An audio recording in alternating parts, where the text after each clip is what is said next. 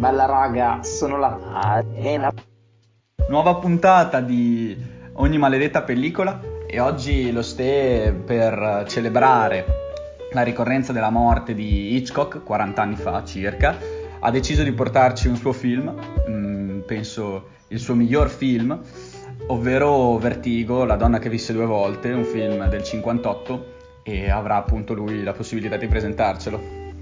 Sì, allora, La donna che visse due volte è un film che è tratto da un omonimo romanzo del 1954 e nel film il protagonista è James Stewart, che interpreta John Ferguson, degli amici scotti, ed è un poliziotto ormai in pensione che soffre di acrofobia, quindi ha le vertigini, ha la paura del vuoto, e a lui viene chiesto di indagare su una donna, la moglie di un suo ex compagno dell'università, e Ferguson accetta di indagare perché si dice che questa donna, che si chiama Madeleine, interpretata da Kim Novak, sia posseduta in certi momenti dallo spirito di una sua bisnonna, Carlotta Valdés. Allora comincia innanzitutto una sorta di pedinaggio da parte di John Ferguson, e poi quando a seguito di alcune disavventure, ecco, tra cui il tentativo di suicidio di Madeleine, quando si conoscono scoppia una storia d'amore, ma questo amore non avrà un felice epilogo. Infatti a Madeleine capiterà qualcosa di tragico e dopo questo John Ferguson ricomincerà una nuova storia, una nuova relazione con un'altra donna che ai suoi occhi è identica alla prima donna che aveva incontrato, e poi andando avanti con il film si scopriranno tante cose, tanti intrighi che è meglio non anticiparvi. Allora, io questo film l'ho trovato pazzesco, però prima voglio sentire quello che hanno da dire i miei due soci. No, ma anche a me è un film che è piaciuto tantissimo, è un film che avevo già visto e rivedendolo, come dire, ho anche apprezzato altre cose. E questo secondo me comunque viene da un periodo di grande successo, soprattutto a livello di critica e di botteghino, viene dopo Nodo alla gola, La finestra sul cortile e La congiura degli innocenti. Fa parte del periodo hollywoodiano di Hitchcock e però non è per niente hollywoodiano. E a partire dalla mancanza di un lieto fine, da tutta questa tensione psicologica, a volte anche fastidiosa, cioè io a certi momenti arrivo proprio a provare quasi fastidio in certe scene. E infatti è un film che all'inizio, sia a livello di critica che di pubblico, ha riscontrato molto astio, insomma non è stato accolto a braccia aperte, ecco, anzi il contrario. Solo più avanti poi è stato rivalutato, a mio avviso a ragione. Miki, prima mi dicevi che a te non è piaciuto tanto, dimmi un po'. No, allora, a me è piaciuto, capolavoro, assoluto. E però, ad esempio, anche rispetto ai film sopracitati da te, l'ho trovato molto lento. Sia per la durata, perché dura poco più di 2 ore, e invece abbiamo parlato di Nodo alla gola, La finestra sul cortile, anche La congiura degli innocenti, girano tutti intorno all'ora e mezza, all'ora e 40. E sia perché per me la storia d'amore è troppo calcata. L'ho trovata troppo piena di dettagli inutili quasi. Penso sia assolutamente il suo obiettivo, fosse stato il suo obiettivo. Però non mi ha fatto impazzire, ecco, rispetto anche agli altri film e anche ai film fatti sempre da James Stewart con lui, ovvero La finestra sul cortile, Nodo alla gola. Anche la stessa interpretazione di James Stewart mi è sembrata molto più malleabile in questi 2 film. Mentre in Vertigo l'ho trovato un po' piatto. Beh, ovviamente la storia quando va avanti è comunque, a me ha lasciato di stucco, cioè è una cosa, secondo me, non so se fosse così comune negli anni 50 a livello di trama avere così tanti intrighi, ecco, pensare a questo epilogo della storia secondo me è innovativo. E poi appunto il finale, che appunto non vogliamo dire, è un gran bel finale, cioè ti lascia così, diciamo solamente che non è un happy ending assolutamente, però comunque veramente bello, cioè spettacolare. Poi è chiaro, c'ha la sua dose di in realtà, ovviamente questo è il cinema. No, ma premio l'originalità dell'idea e anche la banalità del finale, perché noi che l'abbiamo visto, pensiamoci, è quasi banale, ecco. Sì. Quello che mi ha dato da fare è la prima ora e mezza, forse.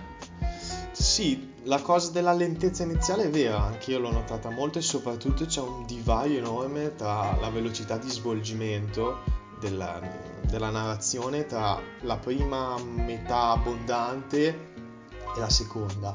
Appunto c'è la prima parte in cui, diciamo, lui, James Stewart, Scotty, sviluppa la relazione prima e poi la vera e propria storia d'amore con Kim Novak, con Madeleine.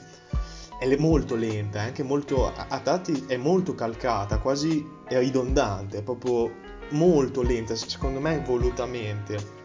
Dopo, quando invece entra in scena, diciamo, Judy, che è sempre interpretata da Kim Novak, che è questo doppio, diciamo, di Madeleine, la narrazione scorre molto più velocemente e anche in maniera quasi un po' inaspettata. E nel momento stesso in cui entra in scena il personaggio di Judy, viene risolto il mistero, diciamo, comunque ogni dubbio viene subito risolto da lei stessa. È anche un po', come dire, di controtendenza rispetto alla narrazione anche del thriller o alla solita, diciamo, al classico sviluppo delle situazioni di crimine o di, appunto, di suspense, perché un po' ti toglie l'elemento sorpresa, nel senso te lo dice subito, te lo spiattella subito in faccia come sono andati certi avvenimenti.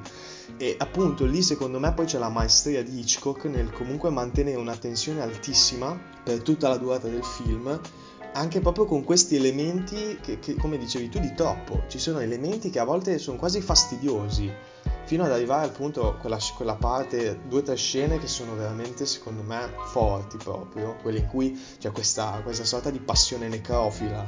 Però avevo da controbattere, io non ho sentito e non ho provato la tensione, ecco. Ad esempio ti prendo un altro film di punta di Hitchcock, Psycho, e lì sento la tensione, lì dico che è un thriller. Invece in Vertigo ho sentito talmente tanto calcata la storia d'amore che quasi non lo definirei thriller, se non avesse il finale, che appunto per questa serie di motivi non spoileriamo, che non lo definirei thriller.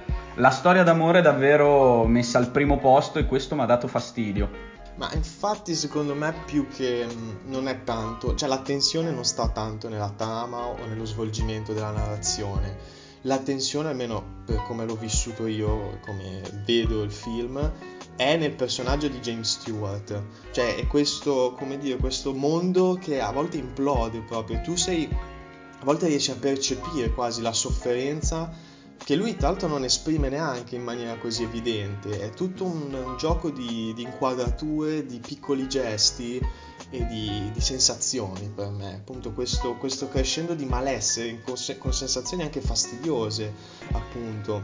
Quando lei, Judy, la seconda Kim Novak, diciamo, lo respinge e cerca di farlo smettere in questa opera di ricostruzione. Sì, lì c'è della tensione, però secondo me la scena che allo stesso tempo secondo me è la più bella, e poi è quella secondo me tra le più cariche di tensione e di inquietudine, aggiungo, è, lo diciamo, una scena dove John Ferguson, James Stewart, fa questo incubo che ha del non paranormale, però psichedelico, esatto, cioè assurdo. E secondo me lì è stato raggiunto un bel livello, cioè spettacolare, con effetti speciali che visti oggi fanno ridere. Sì, ma sì, comunque vero, credo che portato dagli anni 50, ecco, magari fosse una novità, non lo so. Sì, no, quello sicuramente, penso abbia segnato la storia del cinema e in particolare dei thriller. Certo, ma in generale sì. Poi appunto, come dicevo prima, ci sono due o tre scene che sono proprio da scuola di cinema, cioè quella scena, al di là della sensazione della vertigine, che è resa in maniera, secondo me, anche considerate appunto gli effetti e i mezzi dell'epoca in maniera perfetta, tramite questo zoom in avanti della telecamera che allo stesso tempo però si sposta indietro con il carrello, come dire, come zoomare l'immagine camminando all'indietro, che dà quest'idea proprio di vertigine, di perdita della dimensione, appunto da manuale. E a proposito volevo chiedervi se ci sono delle scene o dei momenti che vi hanno più colpito. No, io ho già detto, secondo me, è banale dire il finale, però il finale anche quello è bello prima dell'ultimissima scena, perché l'ultimissima scena mi ha tirato fuori un ghigno bellino, mi sono messo un po' a ridere, della verità, però tutto il momento prima, carico di tensione, sicuramente sì. Diciamo solamente che risalgono il campanile dove c'era stato il primo omicidio. No, io invece quando James Stewart capisce l'inganno, quando vede appunto la collana di Judy e capisce che era la stessa usata da Madeleine, quella penso sia la scena dove raggiunge il picco di tensione che voleva, ecco. Io ne ho due che mi rimangono in mente, mi piacciono moltissimo. Una è all'inizio, quando lui segue Madeleine e la segue appunto nella sua, diciamo, routine, nel suo girovagare. È una scena che mi piace, mi rimane molto perché è priva di dialoghi, non c'è un dialogo, nessuno parla sostanzialmente. C'è soltanto questo cambio di inquadrature sul volto di James Stewart, sulla macchina di lei, e diciamo appunto su Kim Novak che va in dei posti e fa cose, sostanzialmente, che è completamente sorretta dalle musiche, tra l'altro, di Bernard Herrmann, grande compositore.